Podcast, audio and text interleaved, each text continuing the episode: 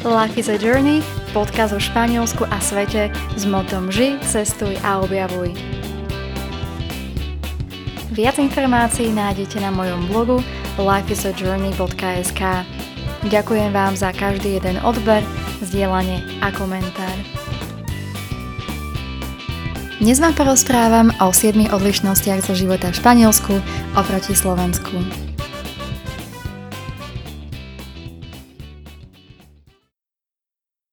Za normálnych okolností sú niektoré veci v Španielsku iné. Odlišné od zvykov, tradícií a noriem na Slovensku. Napríklad za šoferovanie v šlapkách tu hrozí vysoká pokuta. Zubári sú iba súkromníci a návštevné hodiny v nemocniciach sú až do 8 hodiny večer. Keď si chcete kúpiť byt alebo si nájsť prenájom, stačí sa vydať na potulky mestom a pri vchodoch do obytných domov sledovať informačné tabule – Možno pri takejto obchodke získate kontakty aj na súkromných lekárov, právnikov alebo interiérových dizajnerov. O tom, že v Španielsku je momentálne všetko inak, asi netreba ani veľmi spomínať.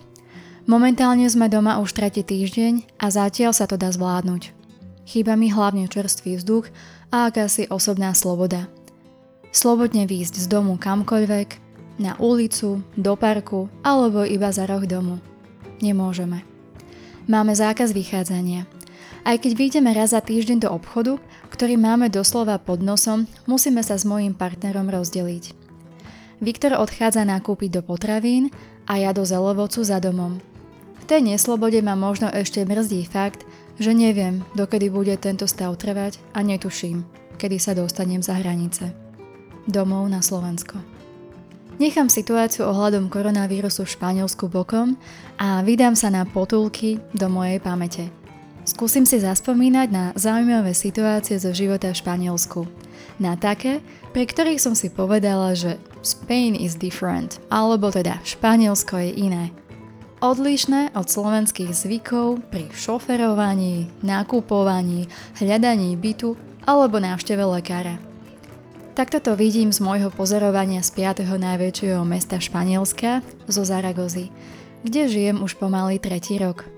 Ak máte iné skúsenosti, pokojne mi ich napíšte do e-mailu alebo do komentáru pod článkom na blogu Life is a Journey. Takže prvá odlišnosť. Číslo 2 sa neukazuje ako na Slovensku. O Španieloch je známe, že sú veľmi hluční v reštauráciách. Vedeli ste však o tom, že za akýchkoľvek okolností pijú všetko chladené?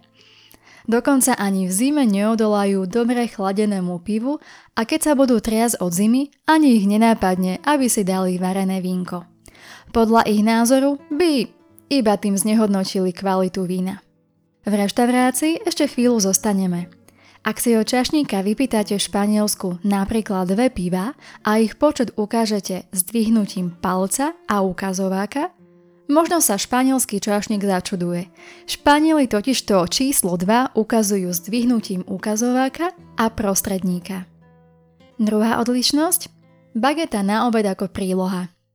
Okolo obednejšej prestávky je celkom vtipné pozorovať Španielov, ktorí si hrdo pod pazuchou alebo v ruke nesú čerstvú bagetu bara de pan z malej pekárničky domov. Táto ich príloha k jedlu nesmie chýbať na stole počas každodenného obeda okolo 2 hodiny po obede. Bagetu konzumujú k akomukoľvek pokrmu. Zajedá sa ňou risotto a iný zeleninový alebo mesový obed. Veď keby sa nehodila k hlavnému jedlu a som by sa ňou dalo pekne vytrieť tanier po zjedení. Bagetou Španieli zajedajú aj zemiaky. Napríklad taká španielská klasika tortilla de patata, ktorá obsahuje zemiaky a vajcia, sa zvykne jesť pred obedom alebo na večeru, taktiež s bagetou. Tretia odlišnosť? Pekárničky, mesierstva a zelevoce na každom rohu. Španielsku sa mi páčia malé kryté tržnice, mercados v každej štvrti, kde sa dá nakúpiť čerstvé meso, ryby, ovocie, zelenina, ako aj ďalšie produkty. Každá štvrť v meste má svoje mini obchodíky. Odkedy žijem v Zaragoze, mám svojho mesiera, ktorý mi automaticky nakrája meso podľa požiadavky, svoju pekáreň, kam chodím na chleba a sobotnejšie croissanty Aj svoj zelovod kde mi predávač zdarma prihodí petržlenovú vňať. Presne viem, kam čo pôjdem nakúpiť. V prípade, ak nestíham, sem tam nakúpim všetko pod jednou strechou. V klasických potravinách Supermercados, avšak stále tu mám pocit, že veľké reťazce ešte nezvalcovali malých súkromníkov. Odlišné je aj správanie obchodníkov alebo predávačov v jednotlivých obchodoch. Väčšinou sa nikam neponáhľajú a bez problémov prehodia pár slov so zákazníkmi, hlavne v tých malých obchodoch. A pýtajú sa, či máte všetko, nepotrebujete s niečím pomôcť, alebo len tak, ako sa máte. Dlho predlho som v Zaragoze nevedela nájsť Petržlenovú vňať. Až prednedávnom som ju z nenazdajky objavila v mojom zelovoci. Ukrývala sa pri váhe obchodníka. Pýtam sa ho celá šťastná ako blcha, či mi môže nablokovať aj tú malú zelenú príšeru, bez koreňovej zeleniny, a on hovorí, že vňačku mi dá zdarma ako stálemu zákazníkovi. Naozaj ma toto gesto veľmi potešilo. Štvrtá odlišnosť? Zákaz šoferovania v šľapkách v Španielsku. V Španielsku platí zákaz šoferovania v šľapkách, sandálkach alebo vo vysokých opätkoch. V prípade zastavenia španielskej polície hrozí pokuta až do výšky 200 eur. Slovenský zákon však vyslovene nezakazuje takýto typ obuvy. Odporúča iba nízku, pohodlnú a pevnú obuv. Ak teda budete jazdiť počas jarných a letných mesiacov v Španielsku, nezabudnite si do auta hodiť náhradnú obu na šoferovanie, napríklad také plátené tenisky. Keď sme už pri tom šoferovaní v Španielsku, máte sa na pozore aj pri prechádzaní cez kruhové objazdy. Španieli totižto, vo väčšine prípadov, nepoznajú smerovky a v kruháči jazdia ako v cirkuse. Ak z neho vychádzajú, tak najlepšie z vnútorného obvodu. Piatá odlišnosť Reklama pri vchodových dverách na domoch. V Španielsku existuje propagácia jednotlivcov a ich ponúkaných služieb pri vchodových dverách do obytných domov. Veľa živnostníkov pracuje z domu alebo si prenajíma malý byt na svoje podnikateľské aktivity. Nielen v okolí, v ktorom bývam, ale aj v iných častiach mesta vysia nad hlavnými vchodmi do obytných domov tabule s menovkami a ich profesiami. Telefónnym číslom a číslom poschodia. Či už ide o advokáta, právnika, fyzioterapeuta, psychológa či interiérového dizajnéra. Sú to ľudia, ktorí legálne pracujú z domu a majú v bytovom dome prenajatú miestnosť. Na domoch v Španielsku môžete nájsť aj tabule s informáciami o predaji alebo prenajímaní bytu. Chcete kúpiť byt v Španielsku? Jednoducho si dájdete do vášho obľúbeného mesta, vyberiete si lokalitu a už len chodíte po okolí a hľadáte, hľadáte tabule. Se vende alebo se alkia. Opíšete si alebo si odfotíte do mobilu telefónne číslo a neskôr naň môžete zavolať. Šiestá odlišnosť. Zubári sú v Španielsku súkromníci. Ak chcete ísť Španielsku k zubárovi a máte štátne zdravotné poistenie, teda ste zamestnaní, alebo za vás štát platí poistenie ako za nezamestnaného, za úkony u zubára si zaplatíte.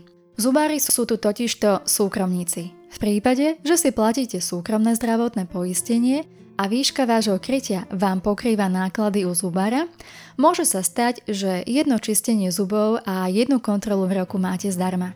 Raz ročne nevynechávam návštevu zubára v Zaragoze ani ja. Čistenie zubov tu vykonáva dentálny hygienik, ktorý si na záverečnú revíziu zavolá zubného lekára.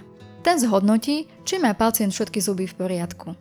A ak nejaký kaz nájde, na recepcii zubnej ambulancie vás objednajú na ďalší termín. Z mojej skúsenosti a skúsenosti môjho okolia môžem povedať, že pri plombovaní zubov pichajú zubári v Španielsku inekciu na znecitlivenie, aby mohli doslova pokojne pracovať. Na moje počudovanie som za čistenie zubov platila rovnako ako na Slovensku. To je 50 eur a za plombovanie dvoch zubov s malým kazom okolo 60 eur. 7. odlišnosť Neskore návštevné hodiny v nemocnici. Čase pandémie koronavírusu sú návštevné hodiny vo všetkých nemocniciach a nemocničných zariadeniach v Španielsku zakázané. Avšak za normálnych okolností je možné navštíviť pacientov v nemocnici až do 8 hodiny večer. Nie ako na Slovensku iba do 5 hodiny. O to viac som bola prekvapená, keď mi môj španielský priateľ jedného dňa povedal, že po návšteve posilňovne pôjdeme pozrieť kamarátku dopy ktorá iba deň predtým porodila. S vyploštenými očami som mu povedala, že by sme jej mali doprieť čas a pozrieť ju neskôr, ale on len odvetil, že veď to je na 5 minút. Je to jednoducho tradícia, pri ktorej sa stretnú viacerí kamaráti z partie. Táto návšteva však netrvala iba 5 minút. Ďakujem, že ste ma počúvali až do konca podcastu a želám vám krásny deň. Ahojte, hasta luego.